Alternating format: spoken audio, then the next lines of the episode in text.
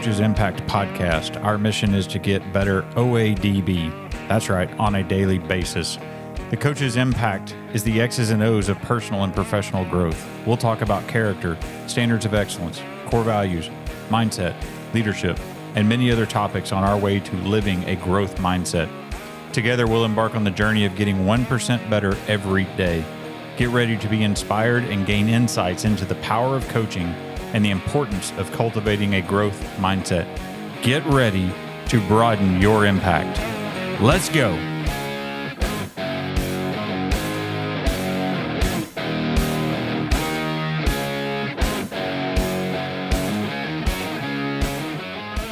Hello, everyone, and welcome back to the Coaches Impact Podcast. I'm your host, Jay Zeller. This episode is all about athletic administration and coaching coaches. Today, we're talking with the executive director of the Texas High School Athletic Directors Association, Coach Rusty Dowling. Coach Dowling, welcome to the show. Thank you, Jay. It's good to be with you. Um, looking forward to this. Thank you for having me. Yeah, me too. I, I appreciate you making some time for me and, and coming on. Uh, and, and, just to kick things right off, I think one of the most exciting pieces about today is is for me one, but I think for all of our listeners, just getting to know, know you a little bit better.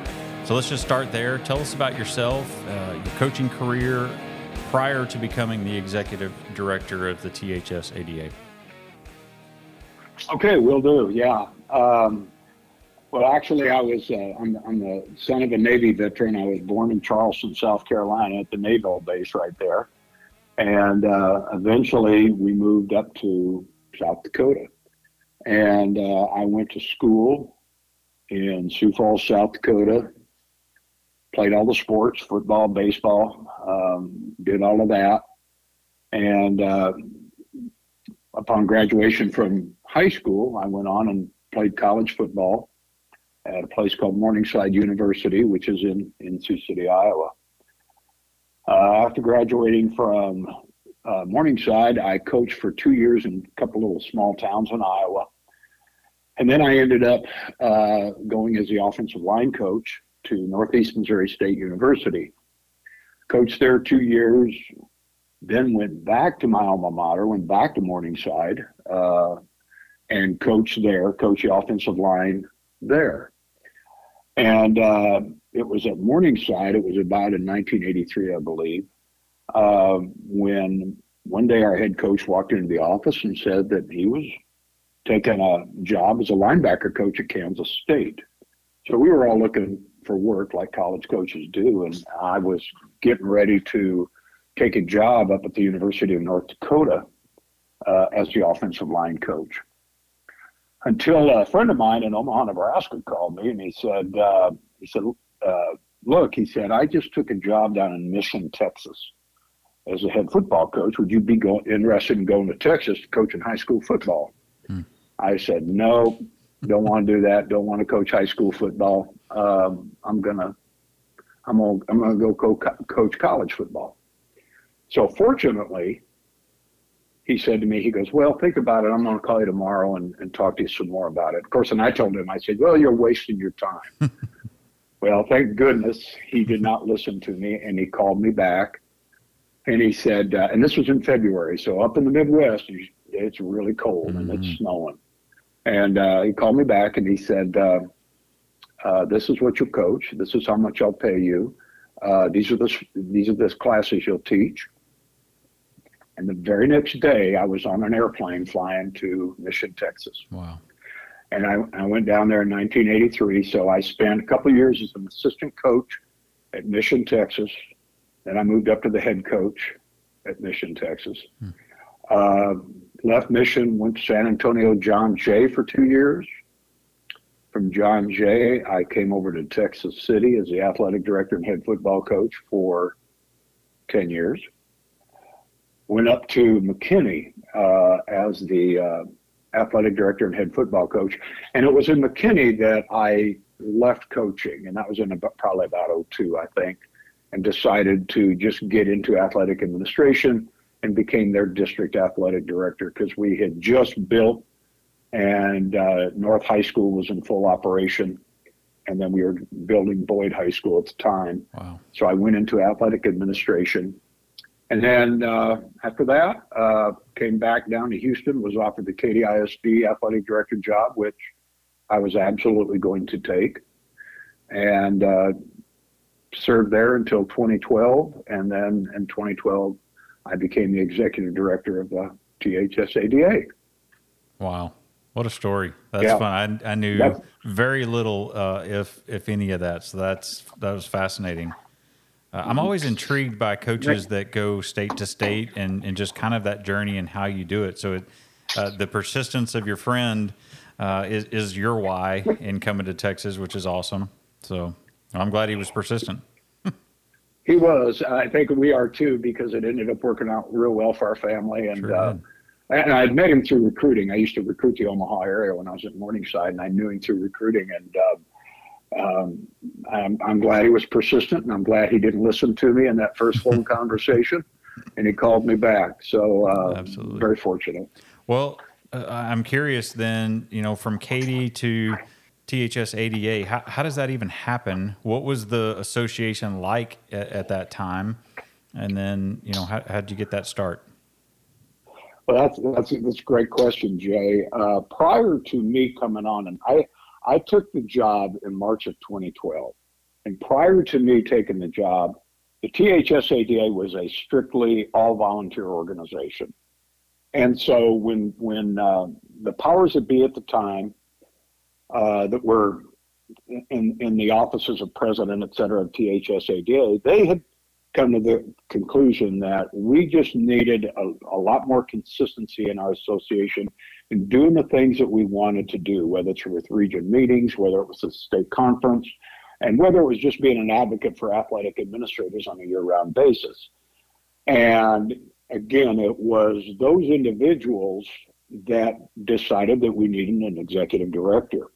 Well, two years prior to that, when I was still at Katy, one of the things I did is I started working with the association and I was doing sponsorships. So I was selling and marketing on behalf of the THSADA while I was still a director of athletics in the Katy ISD. And so that's how I got my foot in the door with the administration of THSAD, with the presidents, with the board, et cetera. Hmm.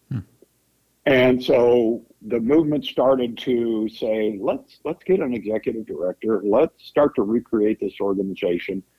And again, let's make this more of a advocate for THSA or for athletic directors in the state. Yeah. So they created the job.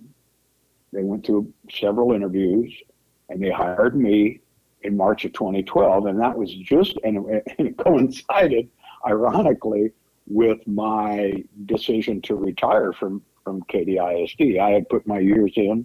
I was ready to retire. I'm sure that's one of the reasons I got the job is I was set to retire and to go, hey, he'd be perfect for this because he's retiring. yeah. And, uh, and and there was truth to that. There was absolute truth to that. So that's how it worked out. I had spent some time working with THSADA, got to know everybody, and then um, got hired to be the very first executive director of the THSADA and been doing it ever since. Wow, outstanding. So yeah, it's interesting to know. I, I, didn't know that timeline. My my last year coaching was the 13-14 school year, and I was an AP 14-15, and I, I got into athletic administration at Grapevine Colleyville in the start of the 15 school year. So uh, I, I'm about three years behind you, but I will tell you, since that year, just in my time in the association, the the amount of growth uh, is just phenomenal. You know, the regional meetings and the the our three uh, annual meetings with the the state conference, the the fall forum, and the spring showcase, yeah. and then just uh, all of the you know quad A. We'll get into some of these things uh, later, but that just shows the growth just over the what the last two maybe three years in total, and the opportunities that we have that that weren't there even when I started. So it's it's come a long way in a short amount of time. Well, the interesting dynamic, Jay, when I first started, my very first day on the job, the THSADA had a total membership of 238 people. Oh wow! That was the that was the membership, and now we're really close to about 1,800. Hmm. So we've grown considerably over the years, and, and a lot of that is just in the consistency of someone dealing with the association, implementing the programs, the initiatives, and overseeing all that stuff. And I think the potential was always there. But once an executive director got in, whether it was me or somebody else, uh, I think the growth was inevitable that that was going to happen, particularly in the state of Texas, where you know there's there's just there's a lot of people. There's just a lot of people. Absolutely. So anyway, yeah, worked out well. Yeah. So I, and I didn't front load this, but it, this conversation in the last few minutes kind of sparked this for me. Talk about if you can the the growth in your office with bringing in bringing Bob in to help. Yeah, originally, yeah, that, that's um, I appreciate you asking that. Um, uh, yeah, Bob's indispensable. Uh, mm-hmm. Uh, Bob is absolutely indispensable with, with with what we do, and he was at one time the president of the association, and so I've known Bob a, a long time. I was the executive director when he was president early on. Uh, but when we first started this, uh, it was me and actually my secretary from Katy ISD that had retired at the same time I did. So okay. I asked her to stay on and just help me. And, and she did for a couple years. And then, of course, then, then she retired. But over the period of time, we, we, we started adding people on. So within our association, uh, we have three that work full time for THSADA. There's Bob DeYoung, there's Alyssa Unger, and there's myself, and we're the full timers. And then we have a series of part time people that help us as well. Diane McKay uh, works our finances. Mary Cooksley is our membership director. Johanna Denson, who's a longtime former athletic director, mm-hmm. is the head of our TAP program, our professional development program. And we just kind of kept adding on from there with, with, with different staff members. You know, we have someone handles our marketing and our sponsorship for us. And so we've, we've, we've grown. We've really taken a, a, a good angle up and we've grown and we've added people that have come in to help us promote this association and, and work through it. So it's, it's been a, it's been a nice growth from the office standpoint. We, we got a number of really good people working for us. Outstanding.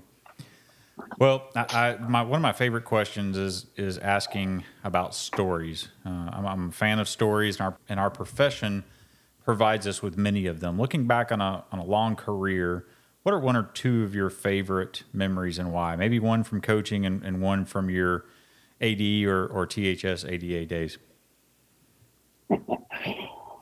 Well, tough to pick see. one.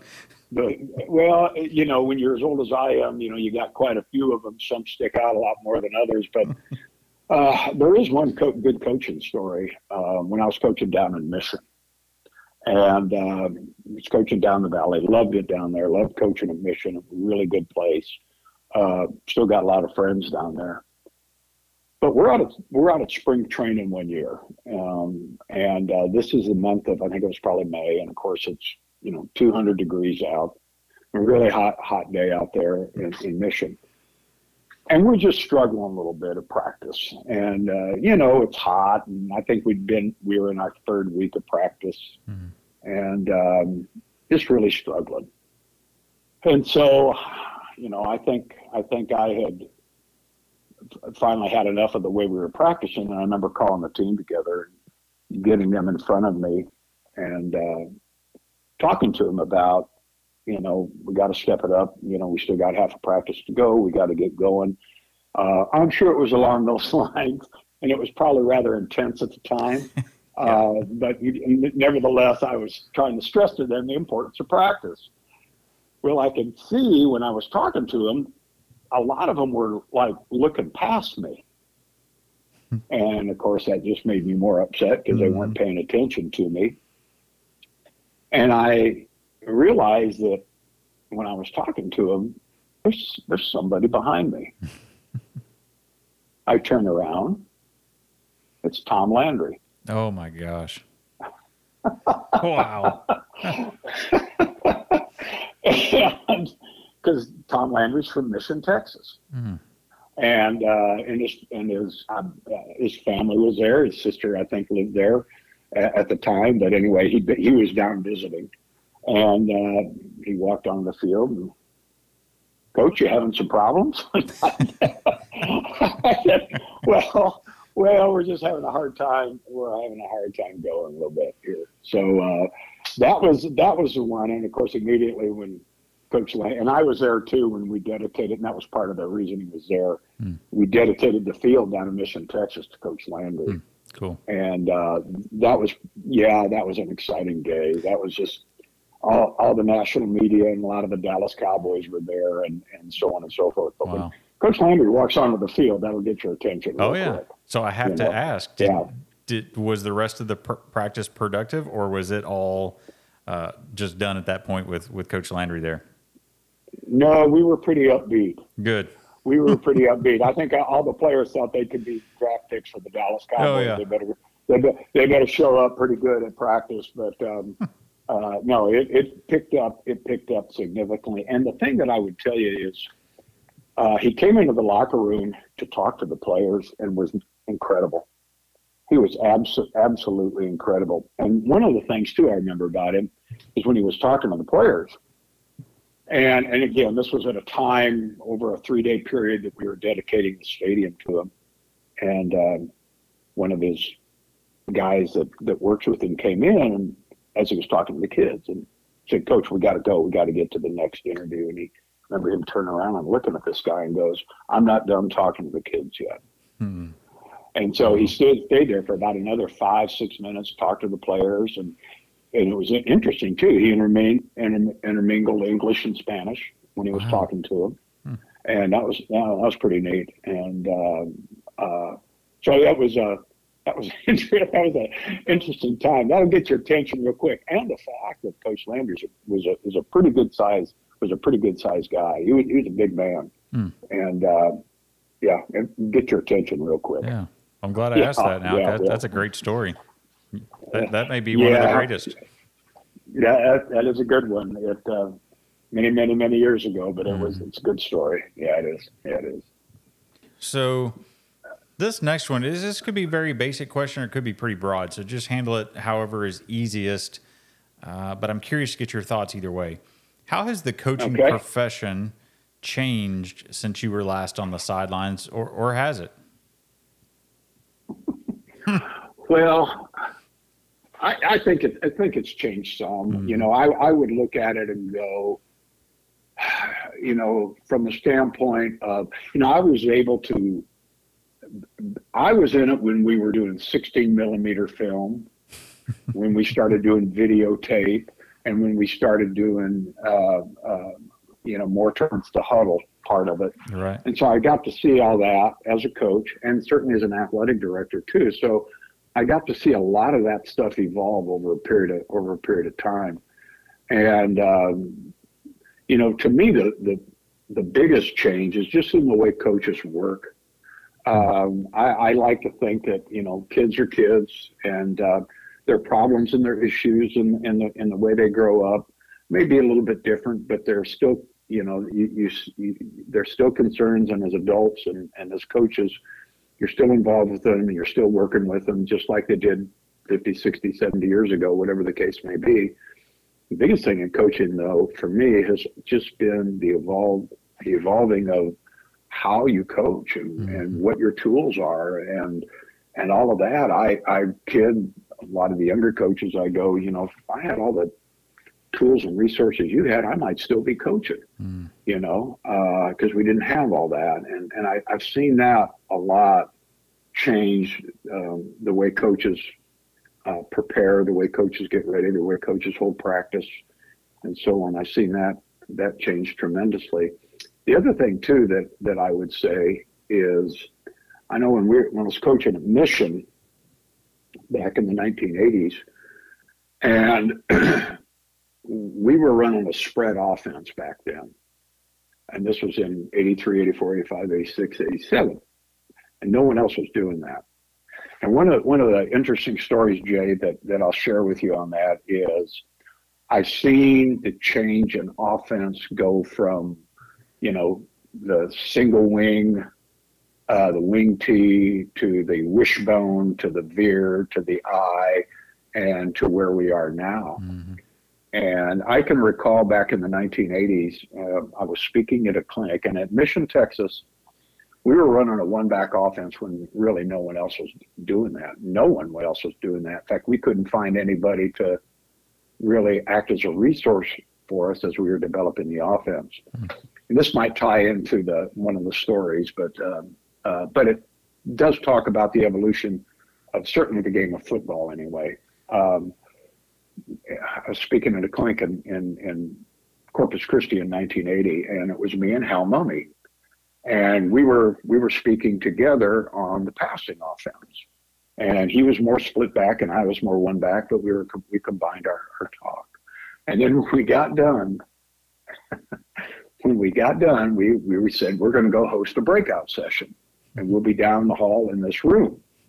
So we went down the hall and me and hal and we're down there and one coach showed up wow you know, nowadays that's all anybody does anymore. Right. Throw the ball. Right. That, that you know, would be standing room only.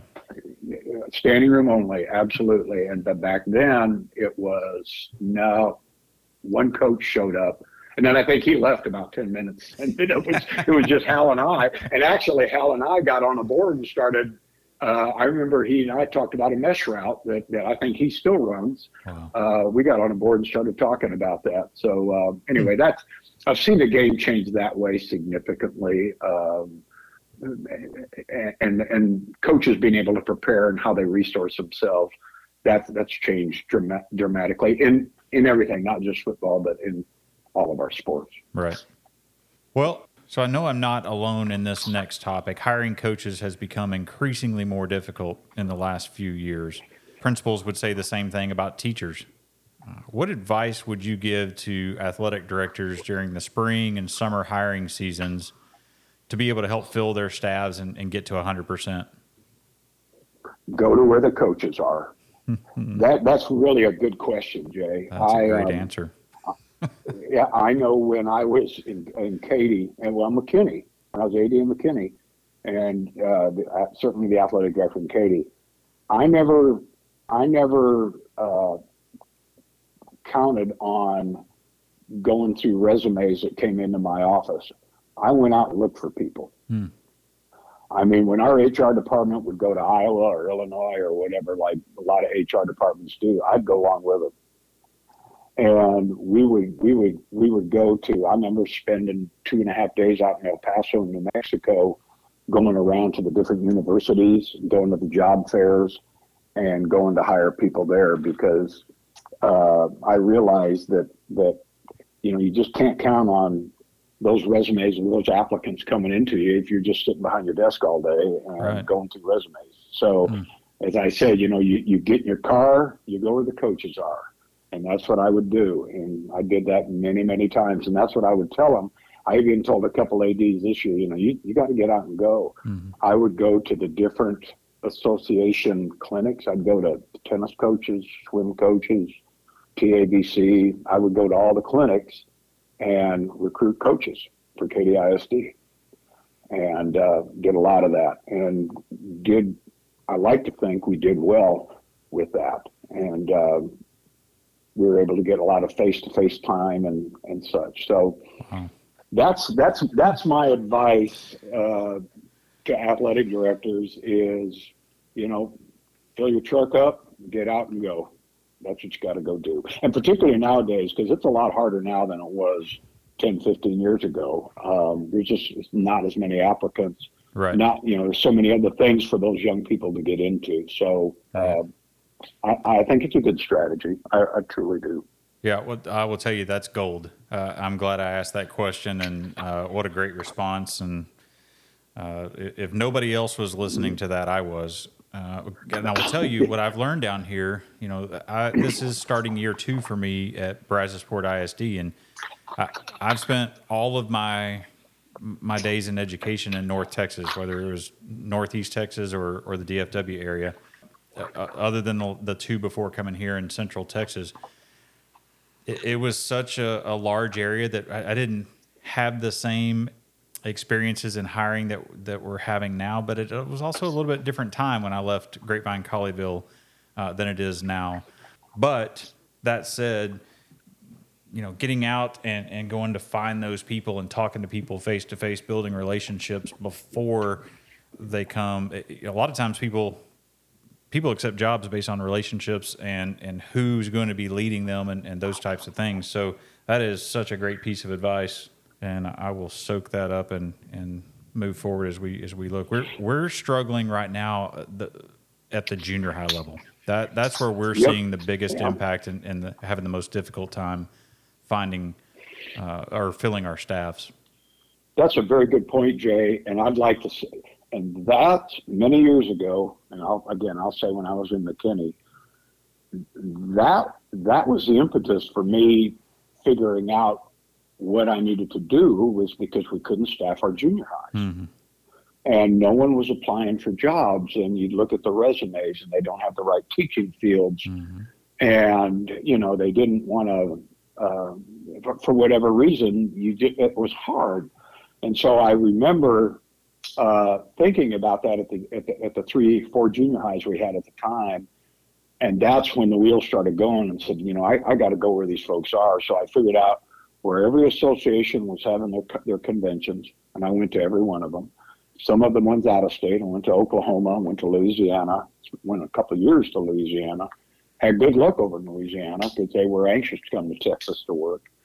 And then uh, New Mexico and so on. But it started with exactly what you said was we got to go get some junior high coaches. We can't put these teams out in the field or on the court or on the track and, and not have good coaches. So uh, that's that's that's that's extremely important. So, um, yeah. and I, and as you said too, I, I think it's more so now with all the other options our young people have for for their careers right. outside of teaching and coaching. So, mm-hmm. yeah, very important. Yep.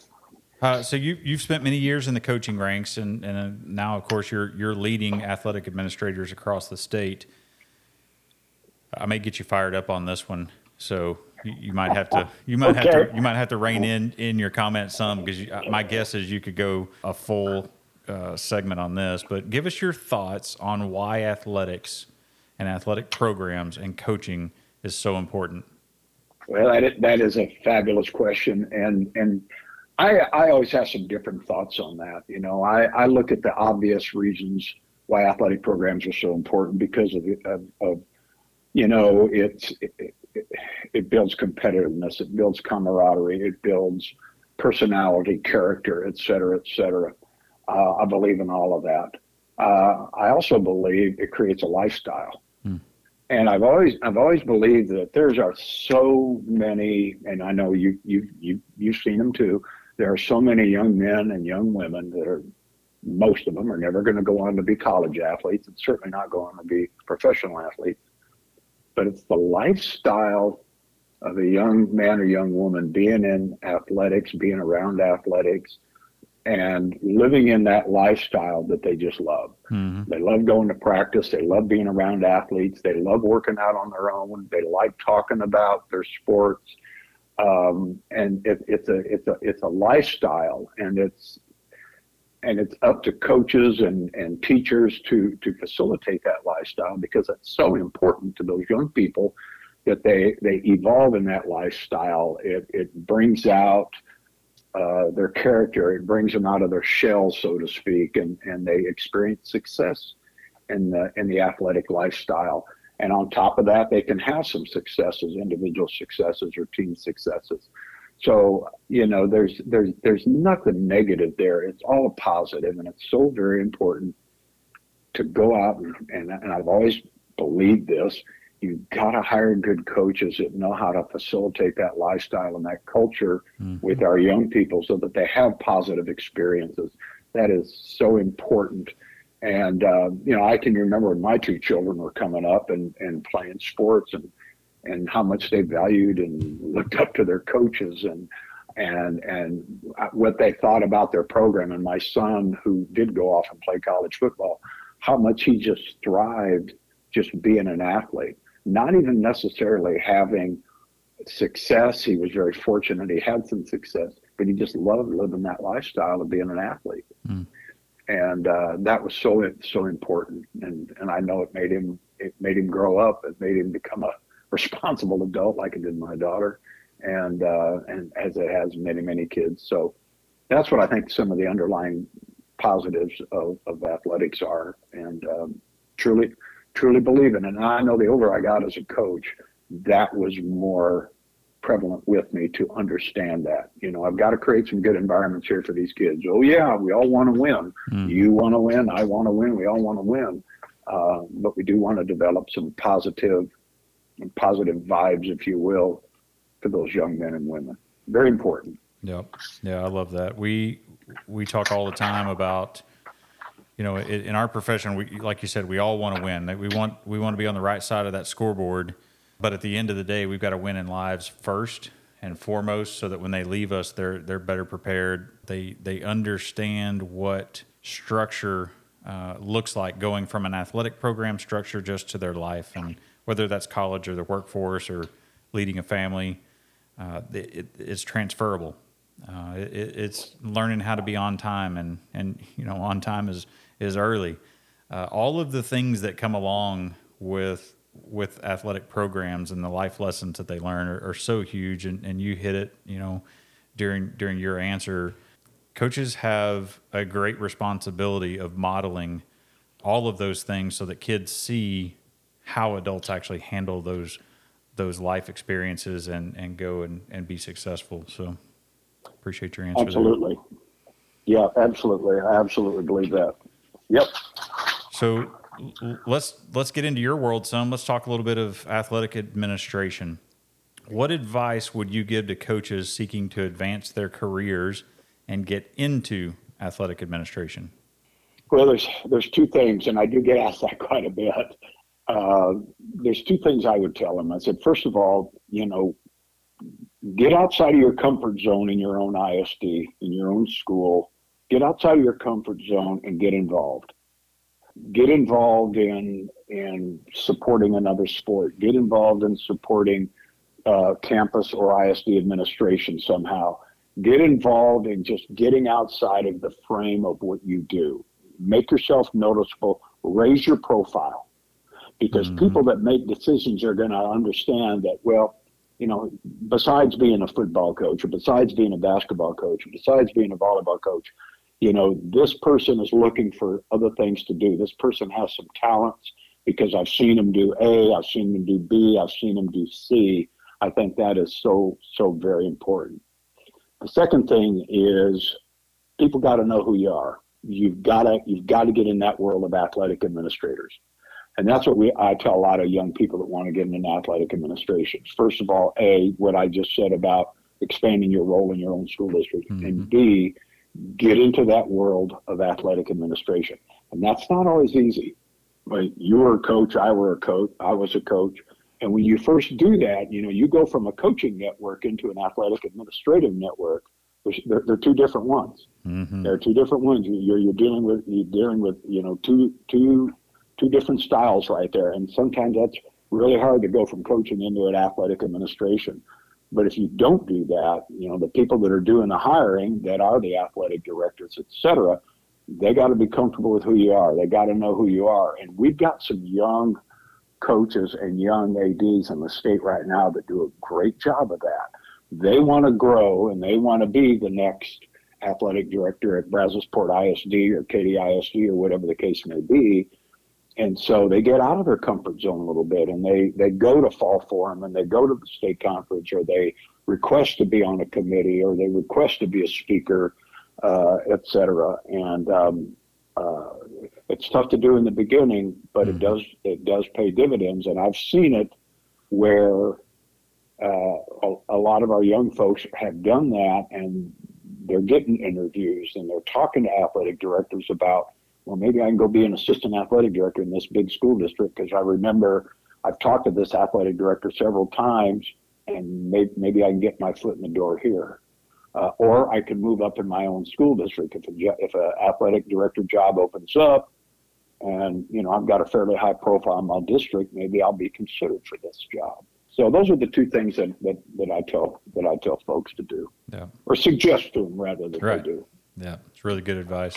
I, I yeah. have I can't tell you how many football coordinators, whether it's a defensive coordinator or offensive coordinator, in the last probably three or four years that I've had this very same conversation to get outside of football, go visit Yeah. with the soccer programs, go go watch volleyball games, uh, go to softball and baseball, build those relationships on your campus before that head football coach job opens up. And, and you'll have a much better chance because you've already been doing the things that you're going to be expected to do as a campus leader and and, and it, it's it's smooth sailing from there, and it's going to give you that much more of a leg up, especially from an internal candidate position. Have, if you've already built the relationships, if you start once that job gets posted, it, it's likely too late for those coaches that are already on staff because they, they they they read between the lines. That is very true. And, and to Jay, I would tell you that nowadays, and certainly it's been since I came in as the executive director, and I, I have seen it, you know, becoming that athletic director at, at, a, at a school district, a big school district, whatever the case may be, isn't about being the head football coach anymore. Mm-hmm. It just isn't. It just isn't that way anymore. You know, the head football coach, when he decides to retire or get out of coaching, in the old days, used to roll up and to be the athletic director. It is far removed from that now. Mm-hmm. Far removed. And I know you've seen it too, because Right. you know you're you're very involved in the association, and you've seen that. And I, I tell folks, and I said, you know, it, it, it just isn't about that anymore. It's it's about what your skills are as an athletic administrator. It isn't about how many football games you won. Yep. Not anymore. It isn't. Yeah. Not like that anymore at all. So uh, that and that's encouraging. That's encouraging to everybody out there, male, female. That if, even if you're not a football coach, and there's a lot of ads out there that have never coached a down of football, and they're outstanding athletic directors. Mm-hmm. Well, I- Yeah. I, I can attest to that. I, I'm very thankful that that's no no longer or isn't the case, whichever that may be, because I'm just an old soccer coach. Uh, and what I would tell people is don't get caught up in the in the teachers lounge nonsense that I can never do this because uh, that's that's just old way Yeah. of thinking. Exactly what you said. Put your head down, go to work, uh, build your network, and and you can do anything that you put your mind to. The possibilities are there. Th- th- There's every sport, even athletic trainers are, are represented as athletic directors uh, nowadays.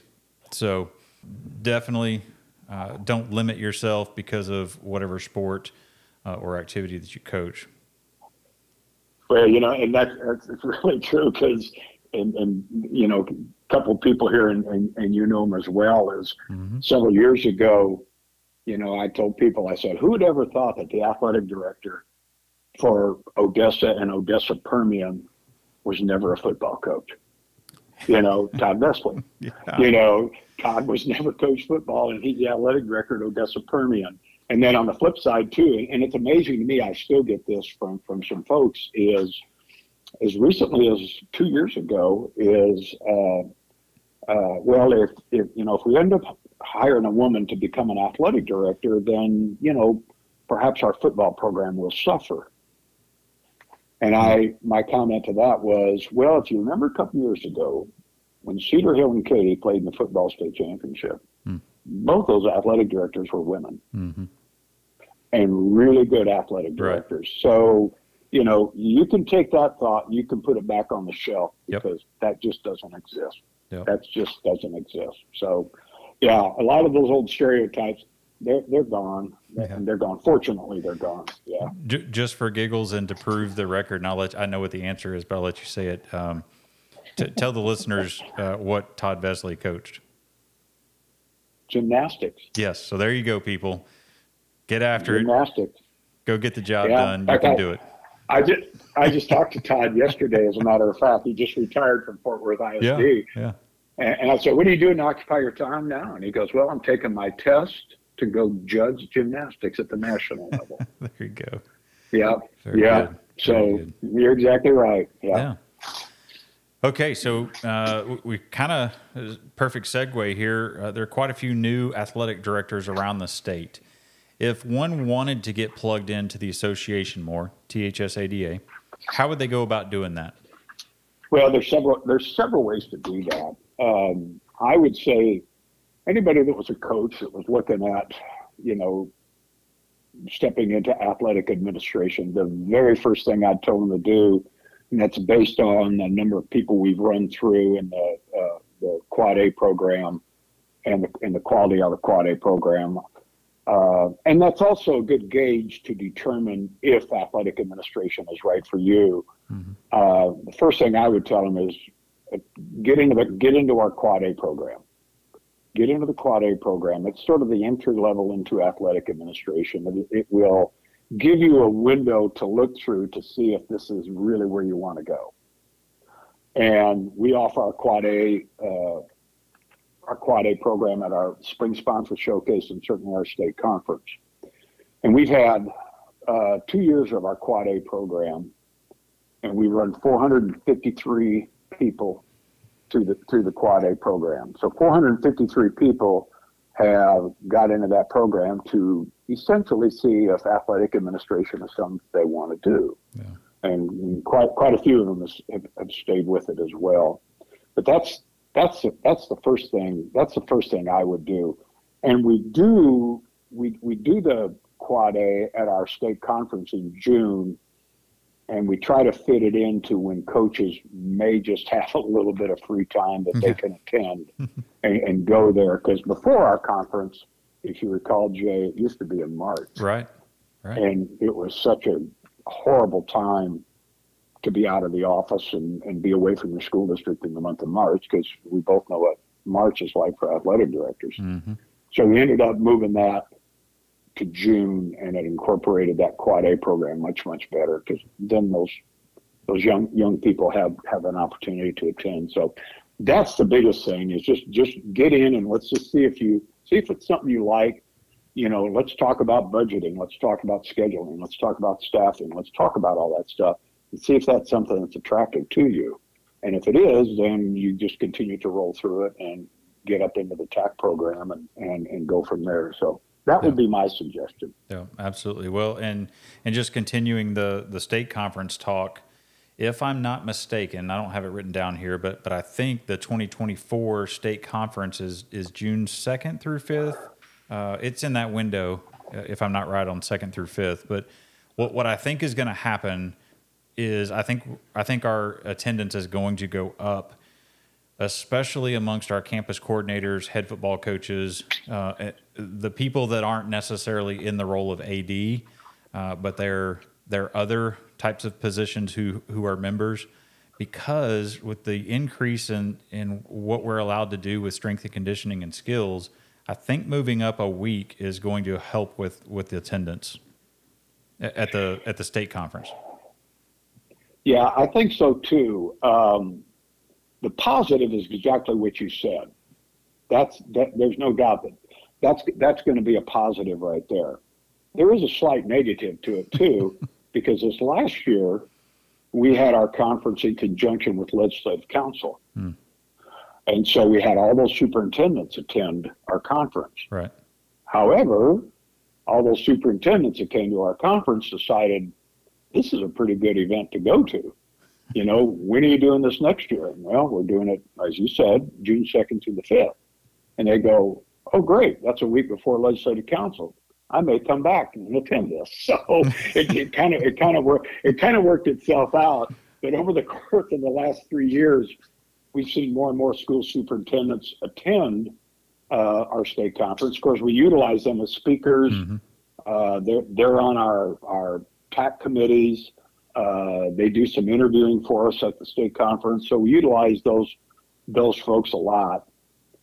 But I do agree with you. I think moving it up is just going to get right in that nice soft spot there yep. between schools out and when strength and conditioning starts, where you go, you know what, I got a week. I think I can go do a couple days of this. I'm going to go to uh, Quad A or I'm going to go to the state conference. So I, I would agree with that. Yep, it's going to help my crew for sure.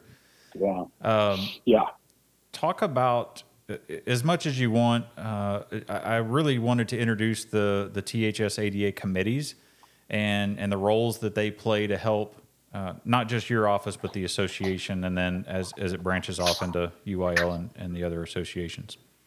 Sure, absolutely. Uh, we have eight eight committees, and um, we operate our committees just a little bit different than some of the other associations. Uh, a, a, number of the other associations, they have their sitting board members make up their committees, which works great. We decided not to do that uh, we don't put our board members on a committee because we just feel like we want to have athletic directors have the opportunity to serve.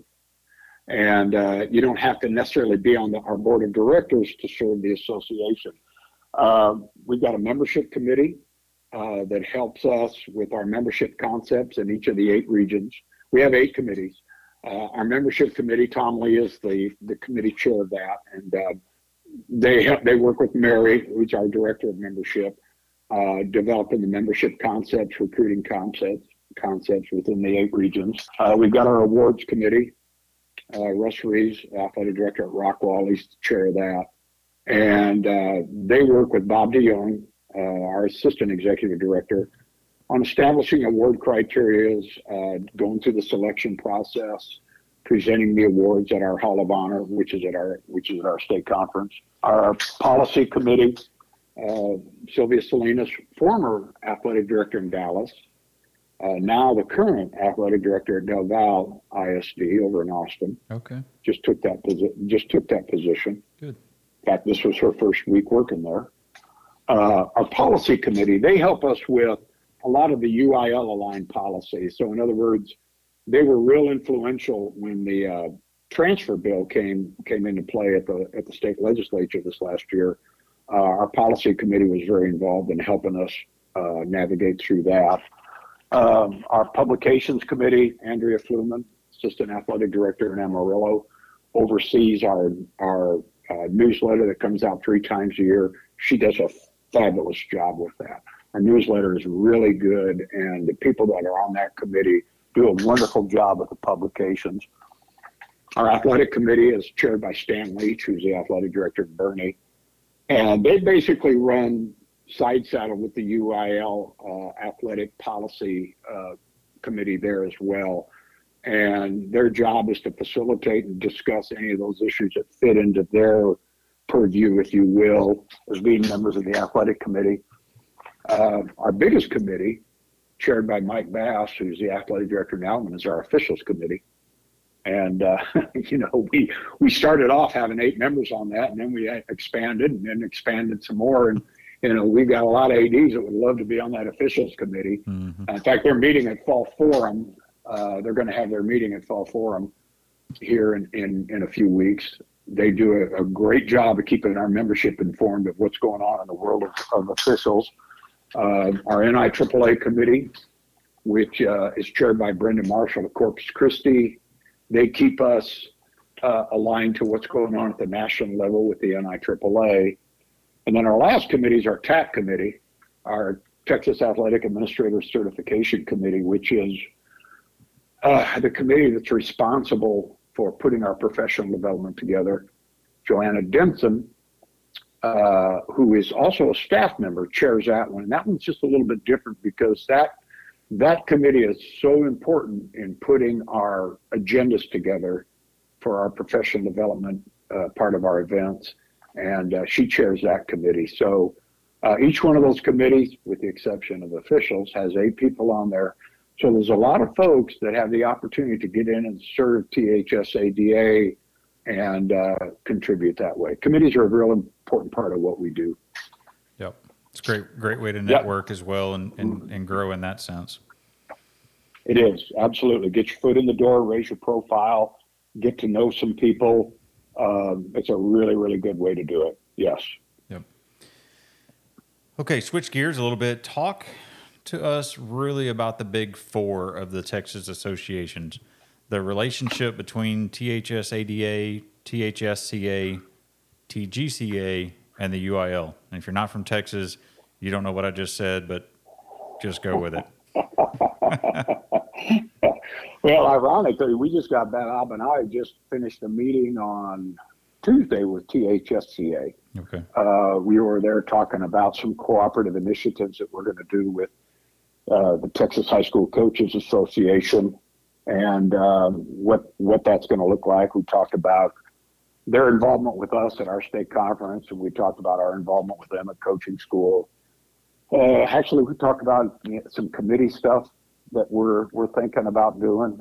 Um, so many. Our biggest group in our membership of THSAD, our single biggest group, is the AD head football co- coaching group. Mm. Uh, we have more AD head football coaches as members of THSADA than any other group. Uh, coincidentally, you know, probably 90% of our members are members of THSCA as well. Mm-hmm. You know, uh, including Bob and I and some of our staff members as well. So we work with THSCA uh, very, very closely on a lot of things. We were very involved with them during the state legislative uh, uh sessions this last spring, uh, particularly with NIL.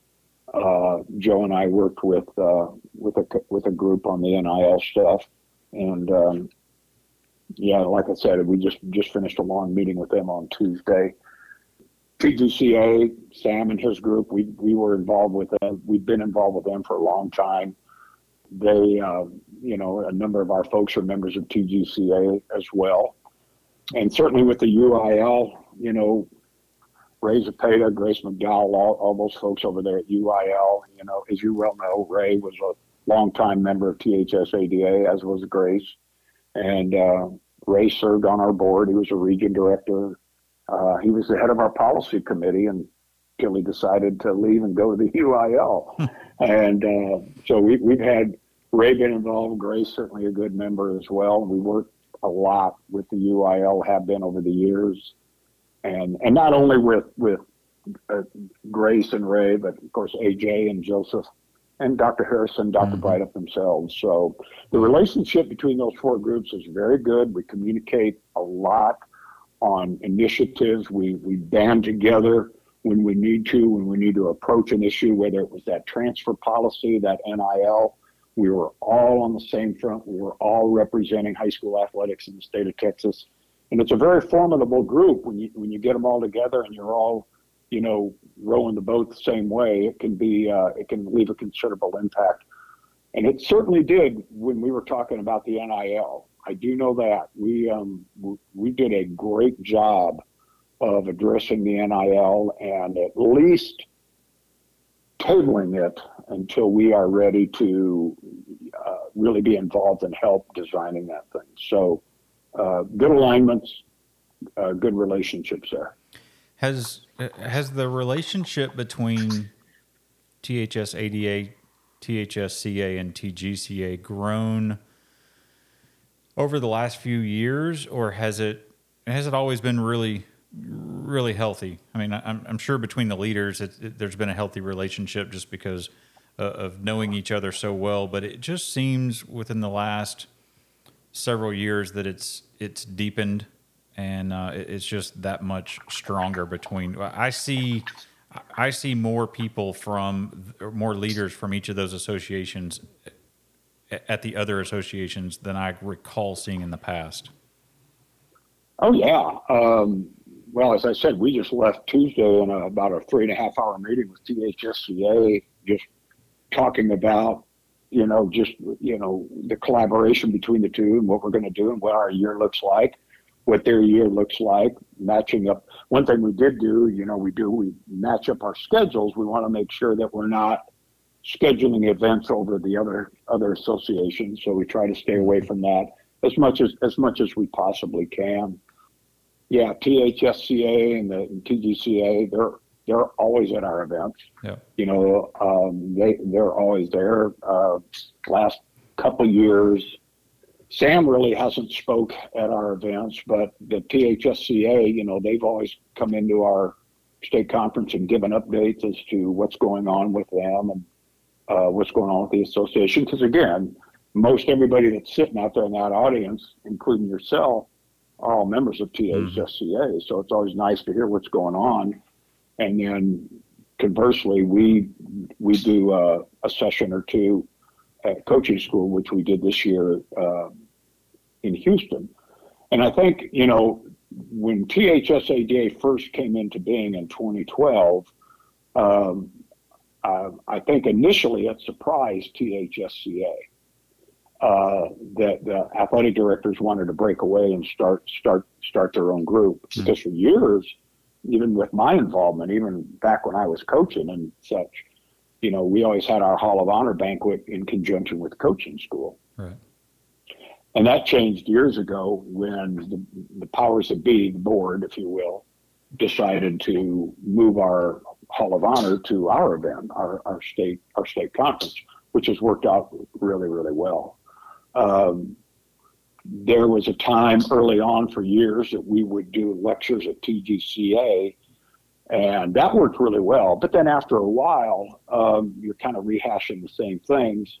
And so we just decided to take a break from that and not do that anymore because we were doing it for like four or five years. And uh, we were talking about athletic administration and, and so on and so forth. And um, once we got to a certain point with that, we said, you know, we, we've done that one enough. Let's figure out something else we can do. Mm-hmm. And um, so anyway, the relationship, the relationship is strong. I mean, it's really, really good. You know, we, uh, uh, we always, we're always at UIL Legislative Council together. And, um, and the thing too, the relationship between the associations is necessary for the involvement of athletics in the state of Texas. Mm-hmm. If, if, if we're not collaborating and if we're not cooperating, we're doing a disservice. And we're doing a disservice to our coaches, to our student athletes, to our communities. Uh, but that's not the case. Uh, everybody everybody works together pretty well. So that's what I'm. That's what we're seeing so far. Yep. Yes. No, and and, and I, I, see it, which is why I wanted to ask the question so that you could talk about it and and and just kind of help with that. You got a you got a strong four. Um, I, you know, I, I, call them the big four, but you got a strong four, and there there's other associations, but those are definitely the big four that ha- have a powerful voice because of membership, and, but because also of the cooperation between them, that it just expands that that power uh, within the state, especially when you're talking about legislative issues. Absolutely, and you know THSCA does such a great job uh, at that level with the state legislature, and um, they do a wonderful job of keeping us informed uh, of what's going on as well. Uh, they're they're deep into that. Um, I mean, they're they're very good at what they do. They've been doing it for ninety some years, and they're terrific at what they do um, which is so important. And you know, every year, I mean, I go to TABC. Uh, haven't been to it in the last two years, but I used to go to TABC. The baseball coaches convention this year. They have a good. In fact, it's at the Kalahari. Uh, they do the, the the baseball convention there and have a great turnout there. Uh, but the interesting thing too about our associations, whether it's THSCA or TGCA, all of them, including ADs, they're all the largest state associations of their type in the country. Hmm. that's that's what's interesting about it. You know, TABC is a huge organization. The baseball coaches are huge. For a state AD association, we're certainly the largest. And then you got THSCA, which is the largest coaching group on the planet. You know, and um, so it, it, it's pretty intense in the state of Texas. It, it truly is. Yep. I, I'm going to throw you for a loop here. Maybe, maybe I'm not, and you're going to hit a home run. I, I just thought about this. You, you, you started talking about uh, Texas compared to uh, other national uh, or organizations. NIAAA in December of 24, if I'm not mistaken, is going to be their conference is going to be in Austin. Uh, what what specific functions d- does does the state have as far as being a host site, and is the THS ADA uh, do they have certain responsibilities for for that and being a host state? Well, not necessarily. I mean, we've got you know we got plenty to do on our own plate. Yeah. you know, yeah. and uh, but what we do do because uh, NIAAA is coming into Austin, which that one that surprised me a little bit. But with with NIAAA coming into Austin, they obviously have to have a connection because they want to certainly advertise. They want it, they like to bring different entities in to help celebrate the the the national organization, whether it's a concert choir, whether it's a band, whether it's uh, whatever the case may be.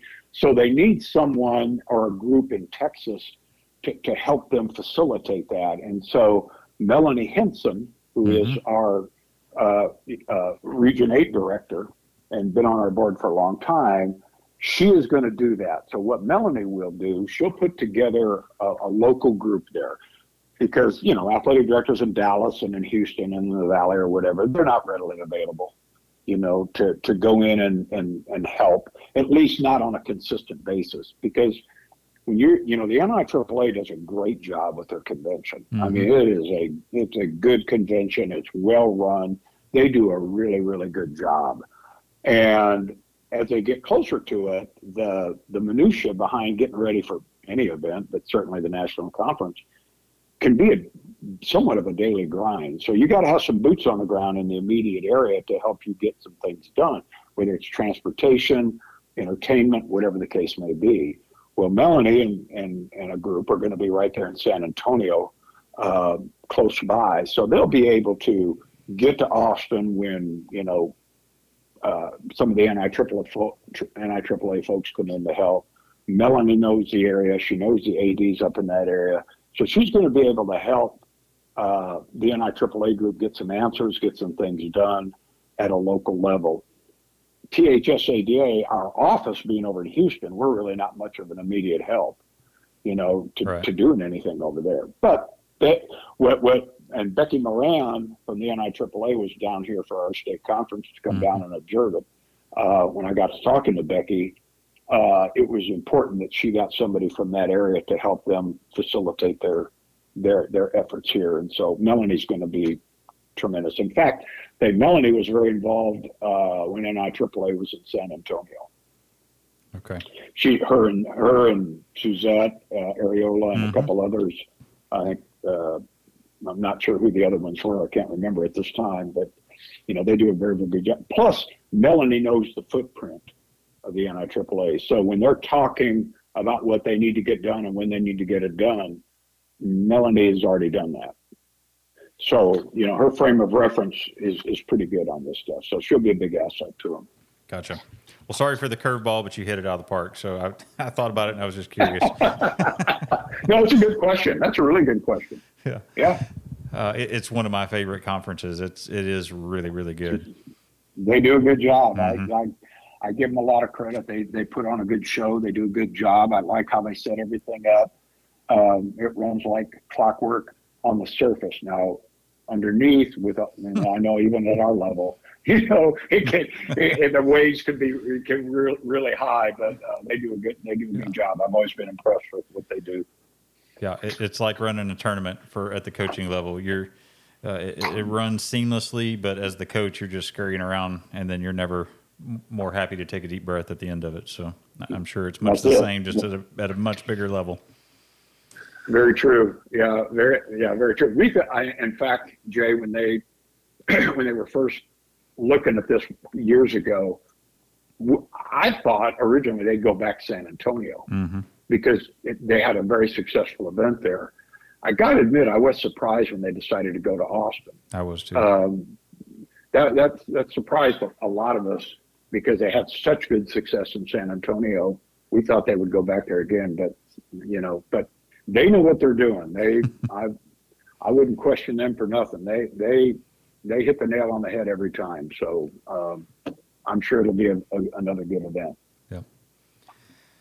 Well, Coach, this this thing's flown by. Uh, as we come to a close today, will you leave us with your favorite quote?